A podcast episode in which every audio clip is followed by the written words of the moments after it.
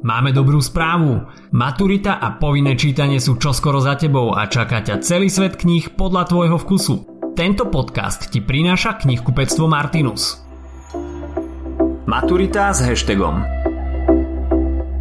Obraz ľudu v dielach Sládkoviča a Hviezdoslava Romantizmus a realizmus sme si už prešli v samostatných podcastoch – tieto literárne smery zvykneme dávať do protikladu, keďže ich dokážeme rozlišovať nielen na základe rokov, v ktorých romantické a neskôr realistické diela vznikali.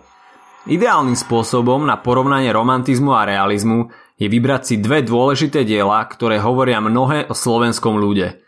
Tým prvým je Detvan od Andreja Sládkoviča, druhým Hajniková žena Pavla Orsaga Hviezdoslava. Aj keď sme sa tomu už venovali, Zastavme sa na sekundu pri romantizme a realizme. Romantizmus bol typický pre literatúru 18. storočia, aj keď na Slovensku prišiel podstatne neskôr, v polovici 19. storočia. Realizmus na Slovensku prišiel rovnako neskôr. Delíme ho na dva prúdy. Prvým bol tzv. opisný, a to v rokoch 1880 až 1900, a po ňom nastúpil kritický realizmus v čase od roku 1900 po 1918. Otázka. Skús si spomenúť, ktorých autorov považujeme za opisných a ktorých za kritických realistov. Napoviem, že o jednom z nich je aj dnešný podcast. Dám ti sekundu na zamyslenie. Takže za kľúčových autorov opisného realizmu považujeme hlavne Hviezdoslava a tiež Martina Kukučína. Diela kritického realizmu tvorili napríklad Jozef Gregor Tajovský a Božena Slančíková Timrava. Teraz rýchle porovnanie. Kým romantizmus sa opiera hlavne o slávnu minulosť, stačí keď si spomenieš napríklad na Morho od sama Chalúbku, realizmus sa venuje súčasnému a dnešnému svetu. Samozrejme, dnešnému myslíme roky, ktoré som spomenul pred chvíľou, nie 21. storočie. Romantizmus je subjektívny, emocionálny a často abstraktný, realizmus sa venuje všednému svetu a to racionálne s rozumom. Ukazuje veci konkrétne a objektívne. Namiesto výnimočných romantických postav využíva reálne postavy. Realizmus tak stavia do kontrastu svet chalúb so svetom kaštielov. Poďme teda k obrazu ľudu v romantickom Detvanovi.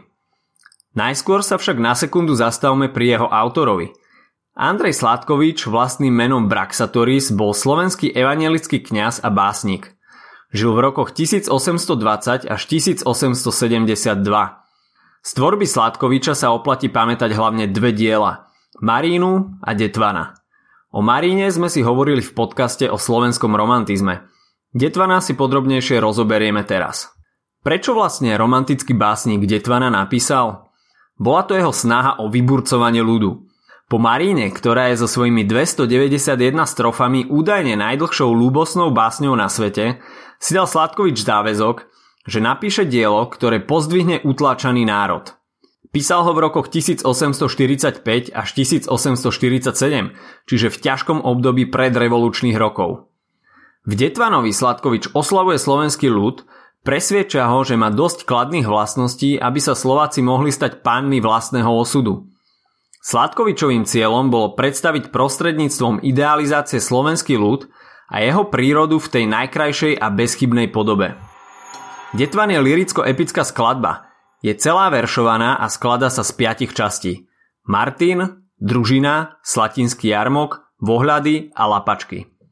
Už v prvom speve Martin ukazuje Sladkovič spätosť Slovákov s prírodou, pridáva tiež lirický obraz krásneho kraja pod Polanou. Výrazný je obraz dievčat na lúke, z ktorých si Martin zatancuje s tou najkrajšou, Elenou. Ako idealizovaná postava, ktorá bojuje za spravodlivosť, zabije Valaškov Sokola, ktorý sa chystá zautočiť na zajaca.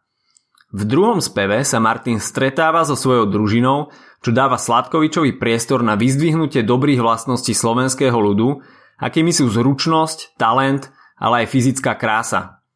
Chce, aby Slováci rozvíjali svoje schopnosti.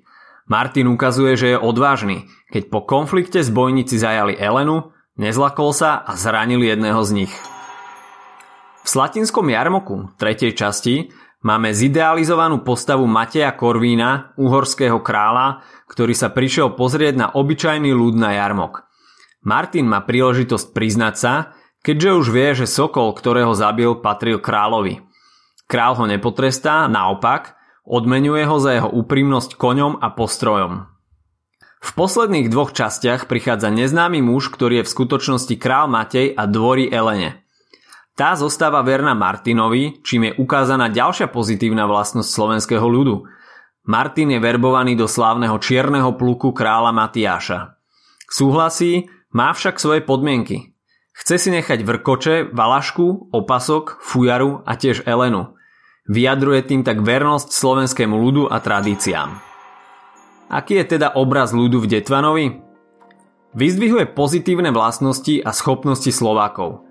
Dôležitým motivom je vernosť, teda partnerská, ale hlavne vernosť k slovenskému národu. Ľudia sú prepojení s prírodou, ktorú Sládkovič liricky v diele popisuje. Slováci sú predstavení v idealizovanej a bezchybnej podobe. Matej Korvín, uhorský král, je zobrazený ako ľudomil – Zároveň jeho prítomnosť v diele potvrdzuje to, čo som spomínal pri porovnaní romantizmu a realizmu. V dielach sa objavujú často aj reálne historické osobnosti. Teraz prejdeme k Hviezdoslavovi. O jeho živote sme si povedali viac v samostatnom podcaste. Takisto sa mu venujeme v podcaste o Zemanoch v slovenskej literatúre. Pre porovnanie, Hviezdoslav sa narodil v roku 1849, zomrel v roku 1921. To znamená, že Hviezdoslav sa narodil až potom, čo Sládkovič dokončil Detvana. Oplatí sa to zapamätať, pomôže ti to zaradiť si veci do chronológie a rozlíšiť tak nielen tvorbu týchto dvoch autorov, ale aj romantizmu a realizmu. Mimochodom, Hajnikovú ženu napísal v roku 1884. Je dôležité spomenúť, že dielo ako Hajniková žena Nepatrí do básnickej tvorby, v ktorej nachádzame napríklad známe krvavé sonety, ale je v kategórii veršovanej epiky. V Hajnikovej žene sa Hviezdoslav sústredil na vykreslenie morálnych vlastností dedinčanov. Mišo Čajka je svedomitý, priamy, odvážny a má dobré srdce, keď sa postaví za svoju polovičku. Hanka je úprimná a verná, no na rozdiel od Sladkoviča, Hviezdoslav ukazuje aj záporné vlastnosti. Mišo je prchký, dokáže klamať na súde Hankyným rodičom sa zasa Mišo nepozdáva, vadí im jeho chudoba. Do kontrastu s dedinským človekom tu ešte prichádzajú zemania, šlachtici, ktorí prehýrili svoj majetok, sú morálne nízky a nadnesení. Z diela vychádza kontrast medzi dedinou a kaštielmi, o ktorom som hovoril na začiatku podcastu. V prospech dediny. Aký je teda dej? Mišo Čajka chce po otcovej smrti prebrať horáreň – je zalúbený do Hanky, no jej rodičia nie sú z ich vzťahu nadšení. Keď sa Mišo zamestná ako hájnik, ich vzťahu nič nestojí v ceste. Avšak, ako to už býva, nič netrvá väčšine a ich šťastie začína miznúť. Artuš Viláni, bohatý mládenec, začne navštevovať Hanku a zvádzať ju. Pri tretej návšteve ho Hanka v seba obrane zabije. Mišo na seba zoberie všetku vinu a je odsúdený – pri súdnom procese sa do miestnosti dostane Hanka, ktorá sa k všetkému prizná a obaja sú oslobodení. Môžu tak spolu spokojne ďalej nažívať v horárni a narodí sa im dieťa. Zároveň sa Mišovi podarí zachrániť starého Vilányho, keď zastaví jeho koč pred mostom, ktorý strhla rieka. Vilány tak dvojci odpúšťa. Zhrňme si ešte ľud z Hajnikovej ženy a porovnajme so Sládkovičom. Hviezdoslav neukazuje iba pozitívne vlastnosti ľudu, ako to robil Sládkovič. Aj keď sú Mišo a Hanka kladnými postavami, ktoré majú prevažne dobré vlastnosti, dokáže poukázať aj na negatíva. Hviezdoslav ukazuje aj zemianskú vrstvu zhýralých šlachticov, ktorí nemajú ani majetok, ani zmysel existencie. Podľa neho zemianstvo dohralo svoju úlohu a nemôže viesť slovenský národ. Dedinský ľud tak dáva so zemanmi do protikladu a vyzdvihuje tak kladné mravné vlastnosti ľudu. Podobne ako Sladkovič aj Hviezdoslav doplňa dej bohatými opismi prírody, s ktorou sú Slováci spätí. Prírodu ukazuje ako útočisko, domov pre zvieratá a zdroj vody.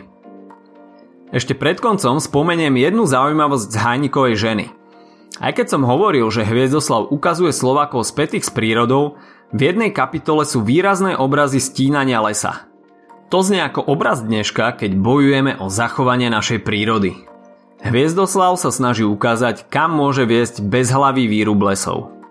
Ak sa ti dnešný podcast páčil, nezabudni si vypočuť aj ďalšie epizódy Maturity s hashtagom – alebo našej série hashtag čitateľský denník, v ktorej sme spracovali dve desiatky diel, ktoré by si mal poznať. Potešíme sa aj, ak nás ohodnotíš na Apple Podcasts, napíšeš komentár na YouTube alebo dáš odber na Spotify, aby ti nič neuniklo. A povedz o nás aj kamošom. Počujeme sa pri ďalšej časti Maturity s hashtagom.